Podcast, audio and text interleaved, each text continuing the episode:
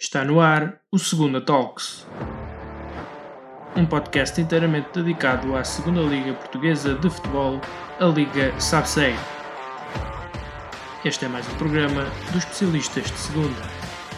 Para viva, está no ar Segunda Talks, numa semana marcada por grandes jogos da Segunda Liga Portuguesa, como é a panagem. De resto, muitos golos, muito boas defesas, reviravoltas nos últimos minutos e muito mais. Eu sou o José Silva e hoje comigo, e como sempre, tenho o Filipe Alcaide, nosso comentador do costume. Filipe, bem-vindo, como estás? Saudações aos nossos ouvintes. Hoje, se me permites corrigir-te, esta jornada teve de facto excelentes jogos, como é a panagem, tu disseste bem, mas eu creio que superou inclusive as nossas expectativas. De facto, houve jogos de extrema qualidade, não digo uma Premier League, mas, quiçá, uma pequena Premier League, chamemos-lhe assim.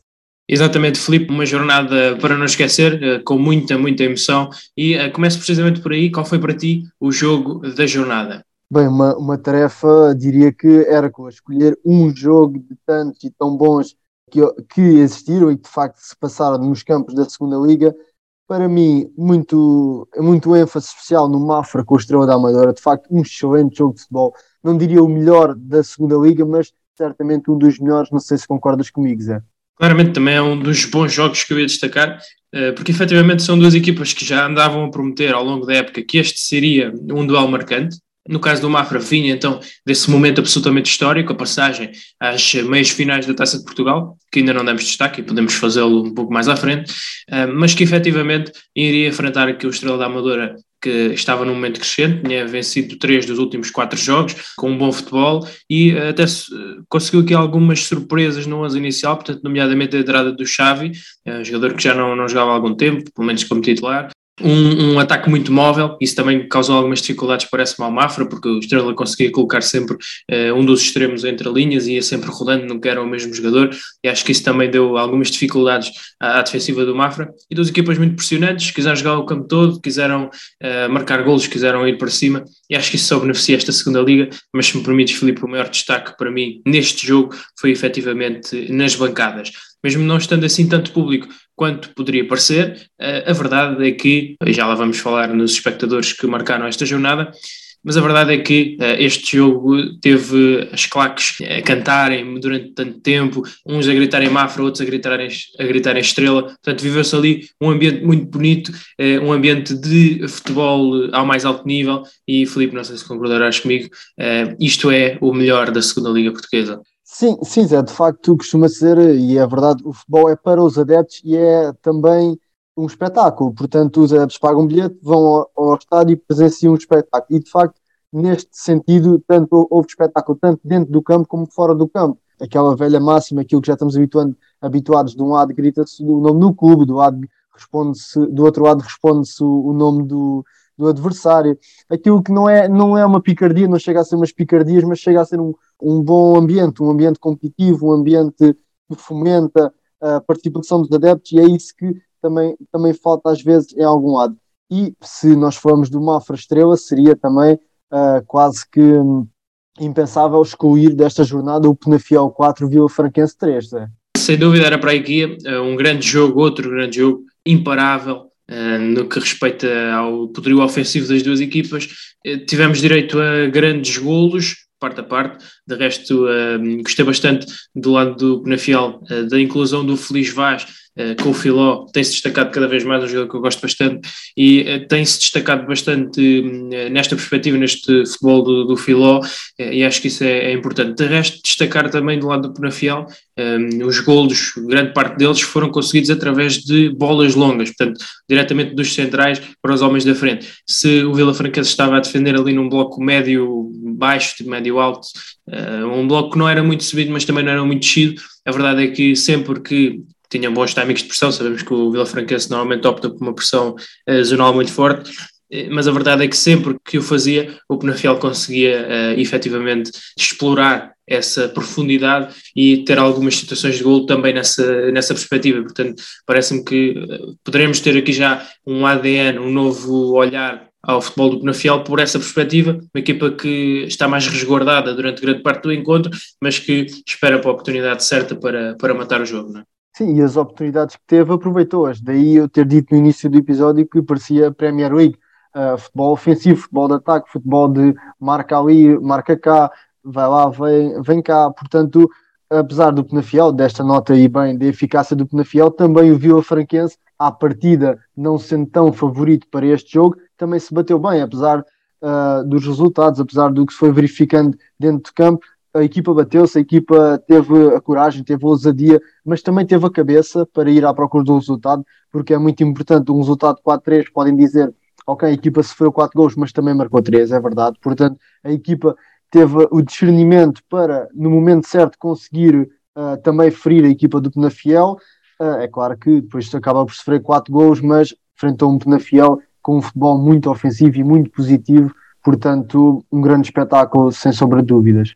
Sim, de resto foi emoção até ao final, e a segunda liga é mesmo isto, é quando pensas que esta jornada foi pródiga realmente nessas surpresas, quando pensas que está tudo resolvido, que vai terminar desta, daquela ou de outra forma, as equipas surpreendem-nos sempre. Desta feita a Lucas Taguia Petra foi lá à frente no final, deu uma cabeçada na bola e acabou por marcar.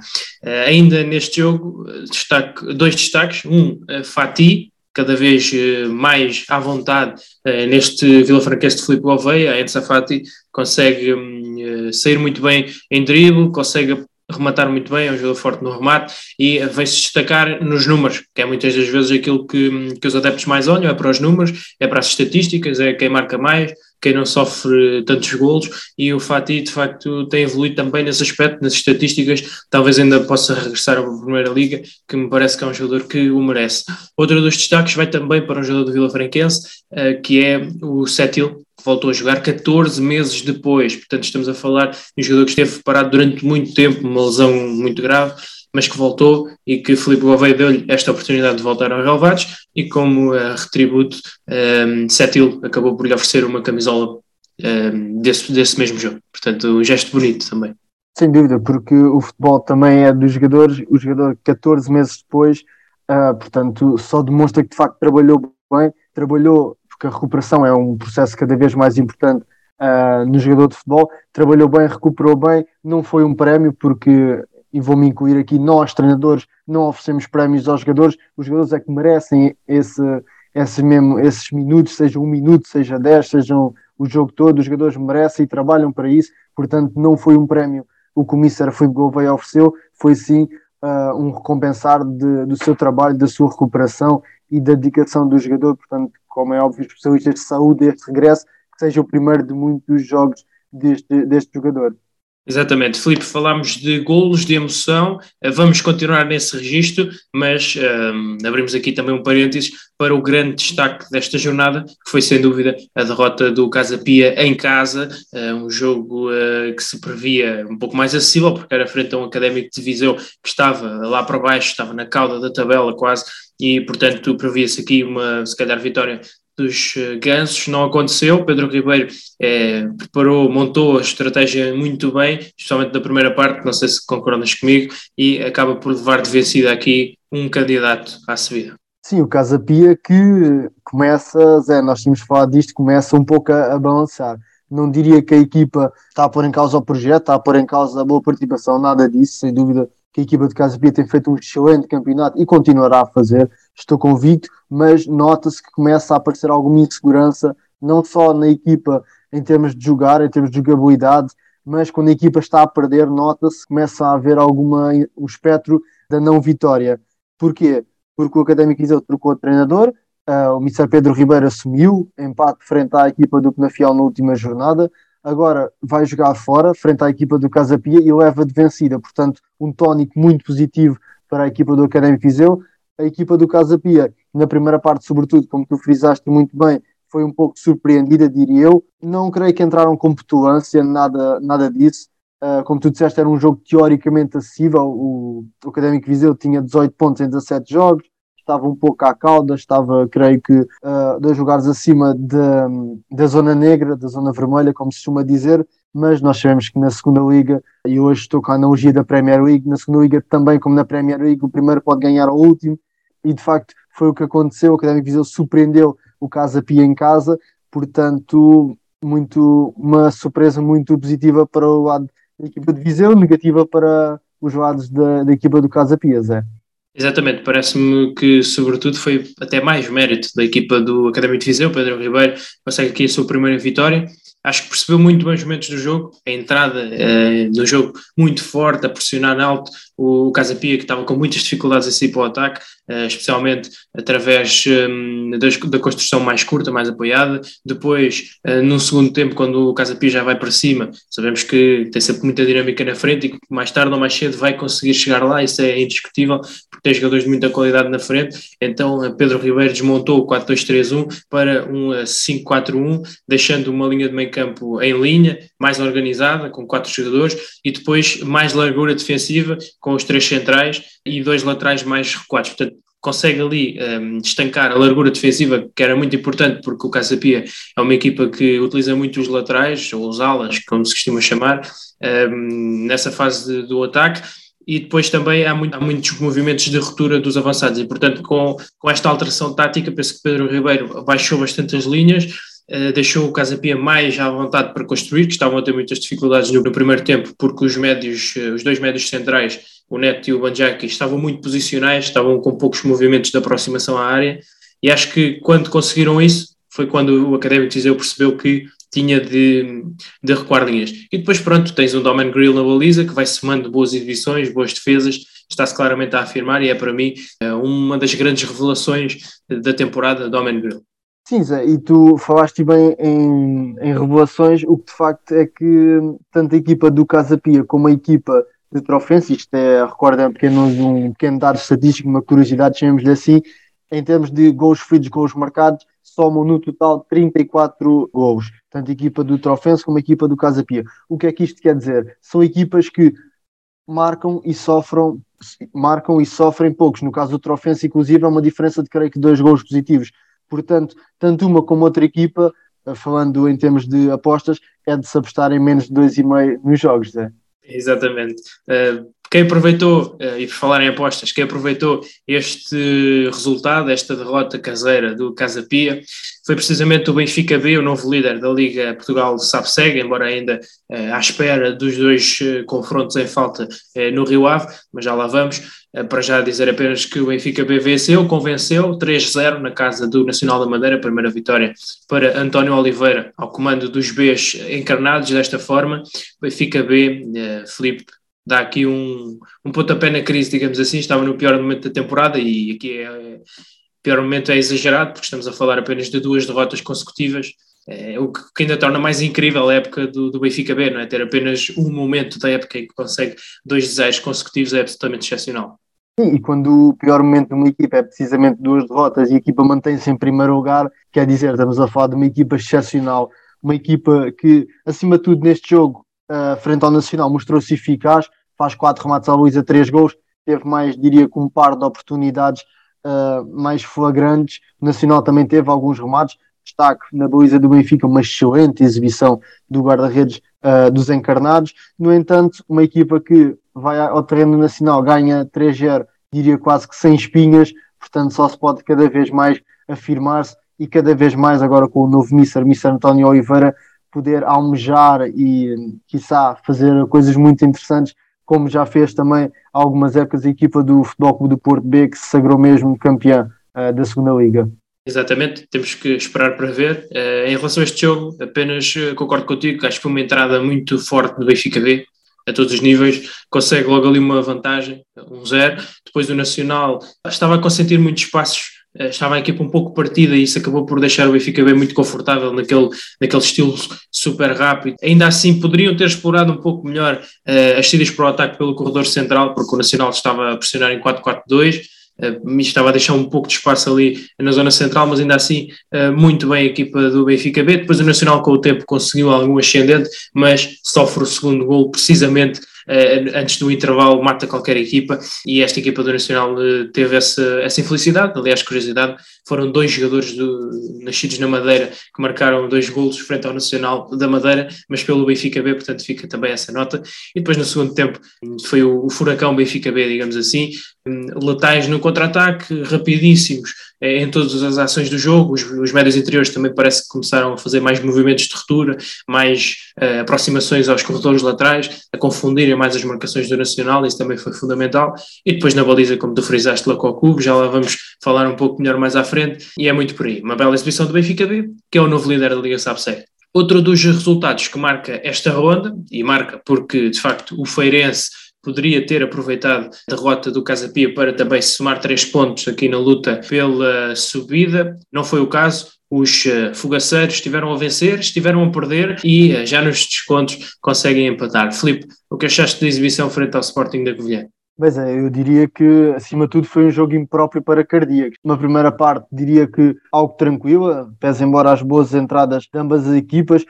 As equipas um pouco ainda, não diria que receosas, mas um pouco com cautela, esperar um pouco o que é que o jogo ia dar.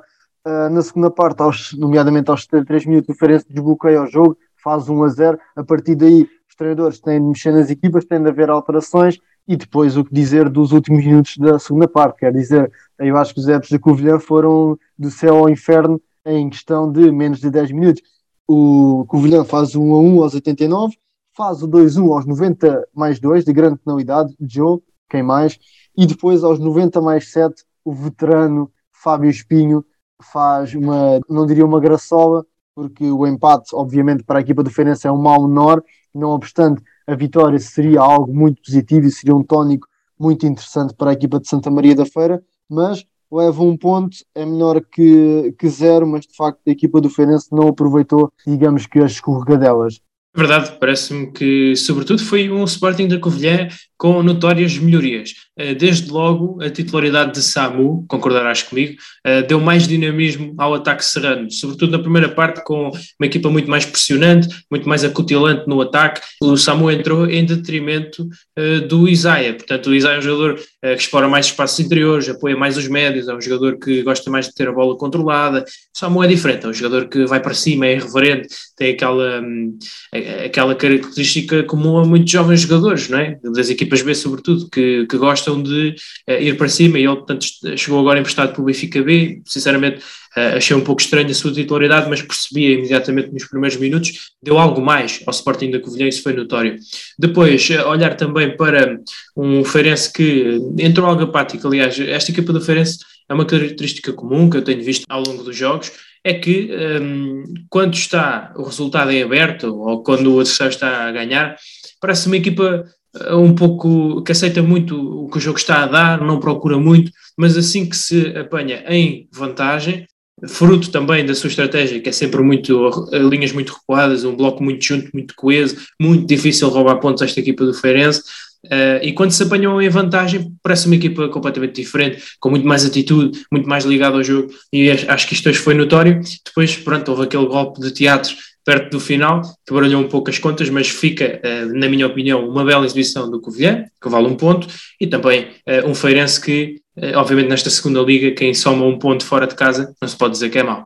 E tu falaste do Samuza, deixa-me só dar a nota para outro grande jovem, o Ryan Teague, 19 aninhos, se calhar quando ouvirem este episódio já terá 20, ele vai fazer anos dia 24 de janeiro, portanto, que jovem, não é? Veio da Austrália, veio do Sydney, teve pouca utilização, sejamos realistas, na equipa de sub-23 no Famalicão, também tinha apenas 18 anos, portanto, uma pequena desvantagem. Neste momento está a pegar destaque na equipa do Covilhã, e que jovem promessa que ele é, e quiçá daqui a uns meses, diria meses, épocas, até ele começar a ganhar um pouco mais de maturidade, poderá vir a alcançar outros patamares. Concordo contigo, é absoluto. Aliás, acho que ele se está a associar muito mais com os colegas, tem vindo a evoluir ao longo desta época, e acho que está muito melhor nas combinações com os colegas a meio campo, também beneficia muito daquele duplo pivô que o Leonel Pontes opta, com o Tembang e o Gilberto à frente dos centrais, isso dá-lhe mais liberdade ofensiva, é verdade, não nos podemos esquecer, mas acho que há mérito, sobretudo com bola, é um jogador que evoluiu muito, isso não pode ser, obviamente, escamoteado. Avançando, vamos então olhar para um dos últimos jogos desta ronda, ainda com jogos em atraso, claro está, e portanto vamos falar do Rio Ave, que voltou a jogar na Segunda Liga quase um mês depois, e defrontou uma equipa, a Académica de Coimbra, que também já não jogava há muito tempo. Recorde-se que foi o primeiro jogo da Briosa neste 2022. O resultado foi 2-1 para os vilacondenses. Antes do jogo viveram-se alguns momentos de tensão, troca de comunicados. A Liga Portugal acabou mesmo por adiar o jogo 2 dias e o resultado, Filipe, espalha as debilidades da Académica face às muitas ausências, na tua opinião? Sim, eu acho que é um jogo que se calhar não deveria ter sido realizado, ou a data não foi a mais indicada, porque como tu disseste bem, primeiro jogo da Briosa em 2022, Rio Ave também só tinha 2 jogos para a Taça de Portugal, portanto as equipas sentiram-se um pouco estranhas, a meu ver, nomeadamente nos primeiros minutos do jogo, até começarem a ganhar o andamento, que é diferente jogar para a Taça de Portugal do que jogar para a Segunda Liga, como nós sabemos. O Rio Ave com alguma felicidade, mas também a felicidade procura-se, lá está, chegar à vantagem, fruto de um autogol, a partir disso soube conservar a vitória. Jogo importante, 3 pontos importantes, faltam 2 jogos em atraso. Se ganhar estes 2 jogos, e nós sabemos que o se no futebol é uma pessoa complicada, se ganhar os 2 jogos igual ao Benfica B, portanto não há muito a dizer, o Rio Ave tem de fazer mais e poderá neste ano 2022 fazer coisas mais bonitas e chegar a outros patamares. Exatamente, acho que este Rio Ave pode conquistar ainda grandes coisas, exatamente por estar num momento muito positivo. Ganhar é sempre bom, vamos ser muito claros nisso. Rio Ave vence aqui, já havia vencido um candidato, o Casa Pia, na última jornada, e portanto estes momentos moralizam uma vantagem que poderia ter sido mais dilatada, na minha opinião, face às oportunidades que tiveram. Penso que, face também ao momento da Académica, ao que se passou durante a semana, e a Académica apresentou-se aqui um pouco debilitada, com alguns jovens da formação. O João Tiago, por exemplo, jogou no meio-campo, tinha pouco mais de 20 minutos esta época na equipa principal. O Costinha foi apenas a segunda titularidade, creio eu. O Guilherme, na direita, também não costuma ser uma opção regular. E, portanto, parece-me que houve aqui, da parte do Rio Ave, algum descomprometimento com o jogo, algum desleixo, de certa forma, numa fase inicial, sobretudo por isso, porque do outro lado sabiam que tinham uma equipa que não estava a 100% e que isso até lhes deu uma perspectiva de que mais tarde ou mais cedo, mais golo, menos golo, mais lance, menos lance, a bola iria acabar por entrar e o Rio Ave iria acabar por vencer. Assim aconteceu. O Rio Ave neste momento está no 4º lugar, como disseste, está com 30 pontos, se vencer os 2 jogos que faltam faz 36, é igual ao Benfica B, mas até lá ainda vão-se realizar mais jogos, vamos ter uma cadência de jogos diferente no Rio Ave, vão jogar creio que 2 vezes por semana nas próximas semanas, isso também tem um grande peso, uma grande influência, mas por outro lado já tiveram muitos jogadores infectados com Covid-19, Luís Freire falou em cerca de 30 elementos entre equipa e staff que sofreu com a pandemia, com o vírus, e portanto isso também lhes permite olhar agora com os jogadores já recuperados com outros olhos para os jogos que faltam, não? Sem dúvida, porque de facto, e pegando um pouco numa frase que se calhar os nossos ouvintes irão reconhecer, Maurício Sarri, treinador da Lazio, que disse que das duas uma, ou o vírus é de facto muito perigoso e deve-se fechar tudo e por tudo em stand-by, ou então é apenas uma gripe e devemos aceitá-la e viver com isso. Porque andar neste jogo do empurra para aqui, empurra para ali, adiamento para ali, adiamento para aqui, jogar com 9 jogadores, jogar com 11, jogar com 15 e com jovens, é claro que para os jovens é espetacular, quer dizer, mas mesmo para eles é espetacular e não é. Porquê? Porque o jovem sente que, ok, isto é uma coisa atípica, mas a oportunidade é boa para mim, no entanto não evolui tanto porque acaba por não competir também contra os melhores, tanto a nível de treino como a nível de jogo, portanto é um pouco enganador, é um pouco, digamos que não é o mais acertado, não está em dúvida o mérito dos jovens, e atenção, e como é óbvio, se eles estão lá é porque têm qualidade, efetivamente, mas não evoluem tanto como poderiam evoluir, portanto, eu acho que este jogo do empurra é algo que devia de haver um pouco de bom senso, e à imagem de como já o Varzinho, por exemplo, recordo-me, fez, adiava o jogo, nem está isso em questão, portanto, eu acho que nesse aspecto há ainda muitos pontos a melhorar.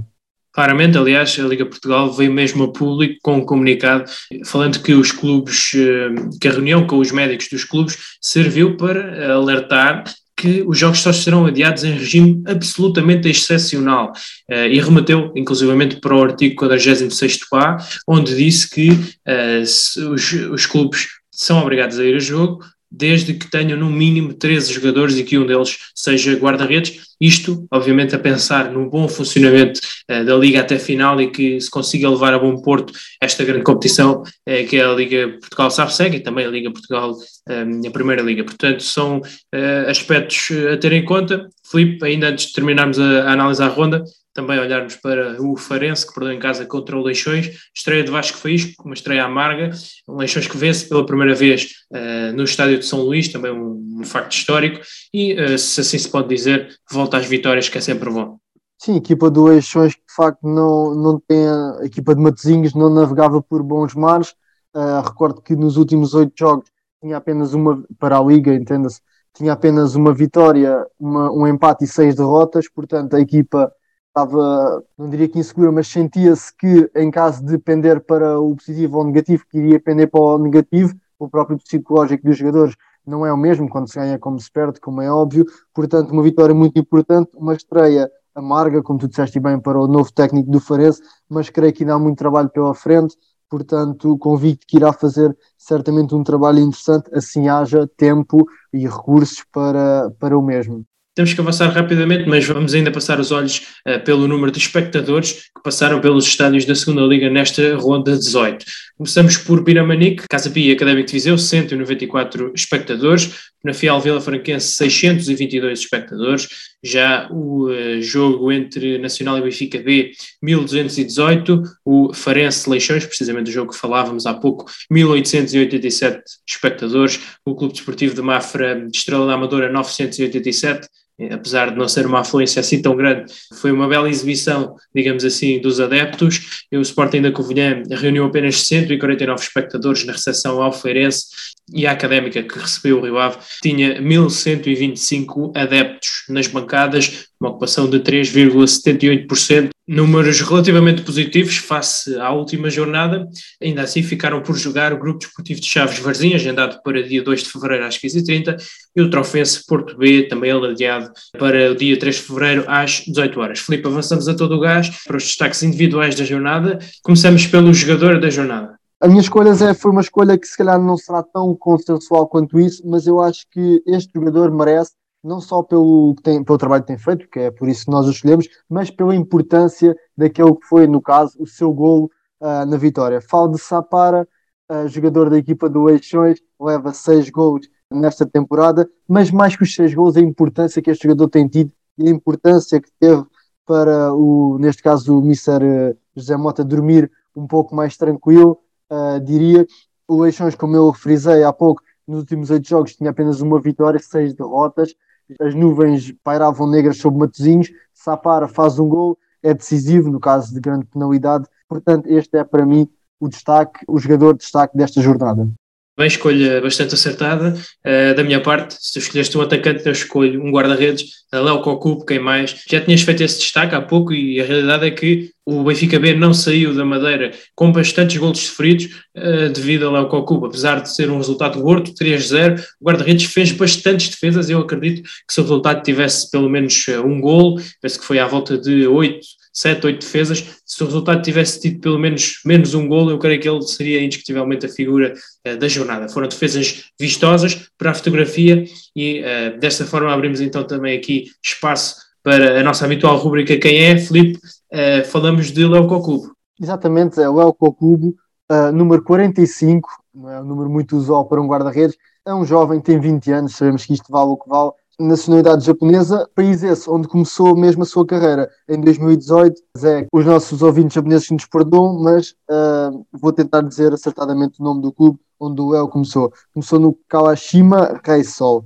Em 2018 teve cerca de uma época e meia até vir para a equipa do Benfica. Na equipa do Benfica jogou no sub-19, teve ali um período em Kochibo, entre o sub-19 e o sub-23, na formação do Benfica, apesar da sua tenra idade.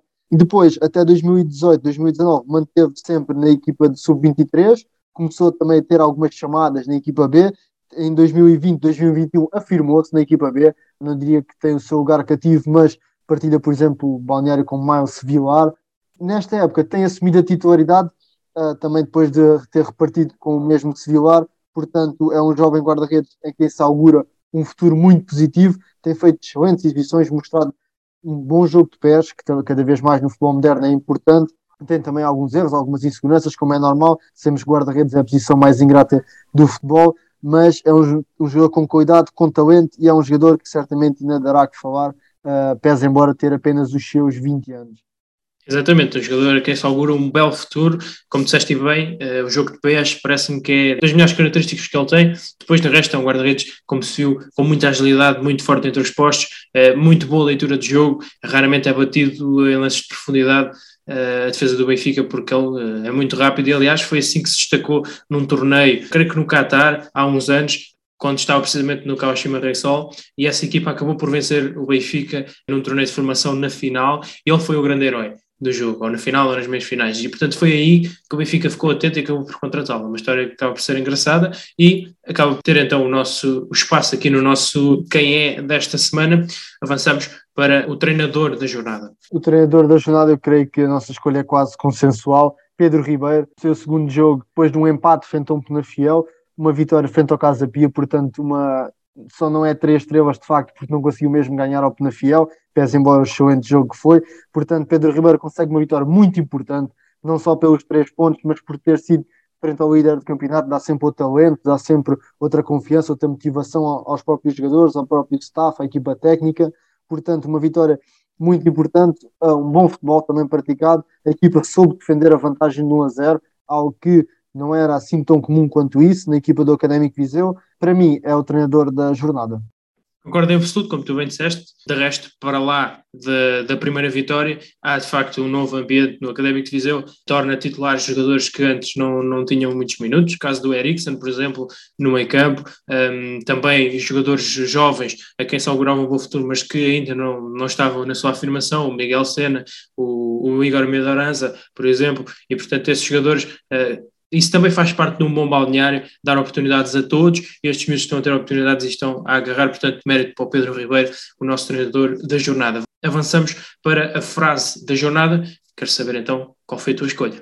Bem, a minha escolha vai para uma frase dita pelo Mr. Ricardo Schell. Após o jogo frente à equipa do Clube Desportivo de Mafra, Ricardo Schell disse, e passo a citar, foi um dos melhores jogos da Segunda Liga. Portanto, os nossos ouvintes já terão ouvido esta frase neste episódio. De facto, eu disse-a há uns instantes e não sou o único a ter esta opinião. Sim, a minha escolha também acaba por ser de um belo jogo de futebol, de qual já falámos, o Penafiel Vila Franquense. No final, Filó disse, para os adeptos estes jogos são entusiasmantes, para os treinadores são de grande sofrimento. Creio que te revês nesta frase, treinador que és, mas é efetivamente a minha escolha da jornada. Ainda antes de terminarmos o programa, e porque na semana passada não tivemos tempo, Filipe, guardamos aqui 1-2 minutos para falarmos do feito histórico do Clube Desportivo de Mafra, que conseguiu a passagem às meias finais da Taça de Portugal pela primeira vez na sua história, o que quer dizer igualmente que, pelo 3º ano consecutivo, vamos ter uma equipa da Segunda Liga nas meias finais da Taça de Portugal. Prova também de que esta Liga Sabceiro, ao longo dos anos, tem aumentado a sua competitividade e que o gap entre a primeira e a segunda já não é tão grande. Sim, de facto começa a ser difícil, mesmo para nós que semana após semana damos sempre os argumentos de facto a Segunda Liga é competitiva, tudo isso, mas para quem não acredita começa a ser difícil não acreditar. Uma passagem histórica, um jogo incrível da equipa do Clube Desportivo de Mafra frente ao Portimonense, irá discutir a passagem à final frente ao Tondela. Não obstante, fosse o Tondela ou fosse o Futebol Clube do Porto, o Benfica, o Sporting, fosse quem fosse, eu creio que a equipa do Clube Desportivo de Mafra vai tentar passar, vai tentar e dar tudo por tudo para ir à final da Taça de Portugal. Os adeptos do Tondela que nos perdoem, mas de facto nós somos um pouco facciosos e gostávamos de ver o Mafra na final da Taça de Portugal. Esta é que é a verdade. Pela Segunda Liga gostava também de ver, e lanço aqui um pequeno repto, as equipas da Segunda Liga, nem que fosse nas redes sociais, a apoiar o Clube Desportivo de Mafra. Nós sabemos a rivalidade e tudo isso, no entanto, é uma equipa da Segunda Liga, é uma equipa com um projeto muito interessante. O novo dono, o Marcelo, jogador do Real Madrid, vibrou, e de que maneira, depois da passagem, parecia eu que não está habituado a estas andanças. Portanto, gostaria muito de ver o apoio demonstrado pelas outras equipas à equipa do Clube Desportivo de Mafra, porque da nossa parte terão todo o apoio e esperemos que tenham muito sucesso e que seja uma grande eliminatória acima de tudo. Claramente uma cidade que vibrou, uma cidade que merece, Mafra, cada vez mais no palco mais alto do futebol nacional. também colocou alguma pressão nestes jogadores. A verdade é que andavam a fazer uma época tranquila e agora, com tantos olhares, com tantos holofotes, acabam por ser quase que pressionados a subir um pouco mais a bitola, a querer lutar por uma subida de divisão, algo que os responsáveis deixam completamente de lado. Neste momento é passo a passo, é jogo a jogo, e penso que deve ser mesmo assim que as coisas funcionam. Parabéns ao Clube Desportivo de Mafra, e nós temos que avançar, Filipe. Agora resta-nos olhar para a próxima jornada, mais jogos, mais emoção, e também no palco da Segunda Liga, no seu melhor esplendor, não é? Mais uma vez, e por todos os episódios nos calha esta tarefa, digamos que ingrata, de escolher um jogo. Para mim, esse jogo, e lá está a ressalvar mais uma vez que é uma tarefa muito ingrata, a equipa do Futebol Clube do Porto B recebe a equipa do Casa Pia. O Futebol Clube do Porto, este, iria jogar contra o Feirense, teve o jogo adiado, portanto não teve esse descanso, digamos assim, a nível físico, a nível psicológico. Claro que os jogadores querem jogar e querem poder jogar e querem poder fazer magia dentro do campo, que é o que eles fazem. Casa Pia vem de uma derrota, está a 3 pontos da equipa do Benfica B, tem um jogo muito importante. A equipa do Futebol Clube do Porto B, tendo menos um jogo, está em 6º lugar, pode aproximar-se do 4º lugar, caso vença a equipa do Casa Pia. Portanto, um jogo muito interessante e certamente um bom jogo de futebol no Olival. Assim esperemos. Do meu lado, as escolhas passam pelo Benfica B, que recebe o Penafiel, as equipas em bom momento. Já o Rio Ave Farense também vai estar no meu olhar, por ser um jogo entre duas equipas que o ano passado estavam na Primeira Liga. E depois, claro, o derby das Beiras, o Académico de Viseu, o Sporting da Covilhã, aqui por um lado mais sentimental do que propriamente desportivo. Há também este meu destaque. Filipe, o nosso programa está a chegar ao fim, mas ainda antes de terminarmos, queres fazer um destaque, uma menção a extrajogo, não é? Sim, Zé, porque o futebol não é só o que se passa dentro das 4 linhas. Esta semana tivemos a triste notícia de que Guilherme de Céus, ex-jogador do Vitória de Guimarães, do Benfica, creio que chegou mesmo a representar a seleção colombiana, termina a carreira, um ponto final na carreira, por um motivo que cada vez mais assola a nossa sociedade. Depressão. Para os nossos ouvintes que não estão a par, podem questionar-se como é que um jogador que ganha milhões e vai acabar a carreira por depressão. De facto, custa-me um pouco explicar essa situação, não porque tenha sofrido ou porque esteja a sofrer, nada disso, mas porque de facto é um pouco ingrato para nós, quem está no mundo do futebol, quando nos dizem este tipo de coisas. Eles ganham milhões, como é que eles sofrem depressão? Muita gente não tem a noção, de facto, dos pinhos que esta rosa, que é o futebol, que nós todos temos, porque não é só a dor física, a dor psicológica, não é só as festas de aniversário, não é só as saídas à noite, não é só programas de dieta, não é tudo isso. Há muito mais que as pessoas não veem e que não justificam de qualquer maneira os milhões ou milhares ou centenas de euros que se possa receber, porque no final de contas a saúde é mais importante, a família é mais importante. E quando um jogador de futebol acaba a sua carreira, deixa de fazer aquilo que mais gosta por depressão, algo muito errado se passa. É motivo para fazermos uma reflexão, para fazermos uma introspeção e para, de facto, começarmos a perceber que tanto os jogadores, os treinadores, os árbitros também, sobretudo, são humanos, são seres humanos, são pessoas, merecem carinho, não merecem ser insultados, vaiados, ameaçados, humilhados, semana após semana. Portanto, acho que todos nós devemos fazer, numa altura em que temos 50, 60 mil casos diários, que a pandemia não está fácil, todos nós devemos tirar um bocadinho do tempo para pensar na forma como estamos a abordar o futebol. Eu sei que eu não me gosto de alongar muito sobre estes temas, o nosso episódio já vai longo e não é para isto que os nossos ouvintes nos ouvem, para levar estes sermões, entre aspas, mas eu acho que é importante, e não acho, tenho a certeza que isto é muito importante para todos nós ouvirmos. Para a gente esteja a sofrer de depressão por qualquer motivo, há solução. Portanto, continuem a fazer aquilo que gostam e a saúde é de facto o mais importante. Um acontecimento que deixa sempre marca. Parece-me que é mais um problema social do que propriamente desportivo, embora tenha as suas nuances no desporto também muito complicadas. Como falaste bem, são seres humanos, é verdade que têm muitas regalias, mas depois as pessoas também têm que perceber este lado. Quer dizer, estamos a falar de muitos destes jogadores com 13, 14 anos vão para centros de estágio, deixam de ter o carinho da sua família, deixam de ter outro tipo de situações que uma criança perfeitamente normal e enquadrada num contexto favorável teria. O que é que isto faz? Faz com que depois, quando entram na fase adulta, ali com 18, 19 anos, já têm outro peso na responsabilidade, já têm que, se calhar, a primeira reação deles é gastar dinheiro. Pois claro, não tiveram o carinho, não tiveram todo o acompanhamento familiar quando eram crianças para dizer, olha, não gastes dinheiro nisto, por exemplo, isto são apenas minudências que estamos aqui a falar, estamos a falar de pessoas que com 22, 23, 24 anos já estamos a falar de pessoas maduras, não é verdade, estão ainda em processo de desenvolvimento, não é? Nós olhamos por uma outra pessoa qualquer, noutro qualquer papel da sociedade e só com 30, 35 anos é que olhamos para ela como uma pessoa madura. No futebol estamos a falar disso com 23, é manifestamente exagerado, não pode cair tudo em cima quando as coisas correm mal. Isso é obviamente uma mensagem que deixas e bem, e também merece aqui o nosso destaque no Segunda Talks. Segunda Talks é esse que chega ao fim. Filipe, uma vez mais obrigado, deixo-te então um minuto para te despedir. Da minha parte é tudo, Zé, mais uma vez agradecer, este foi um episódio...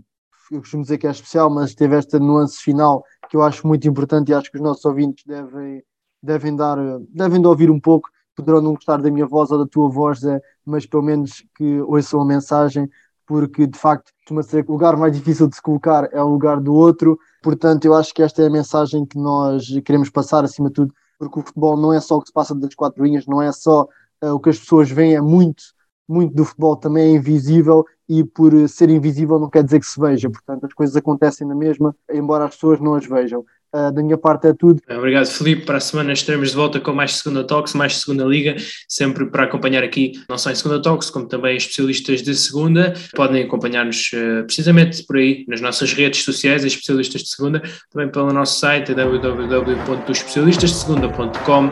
E este Segunda Talks fica por aqui. Até para a semana e obrigado.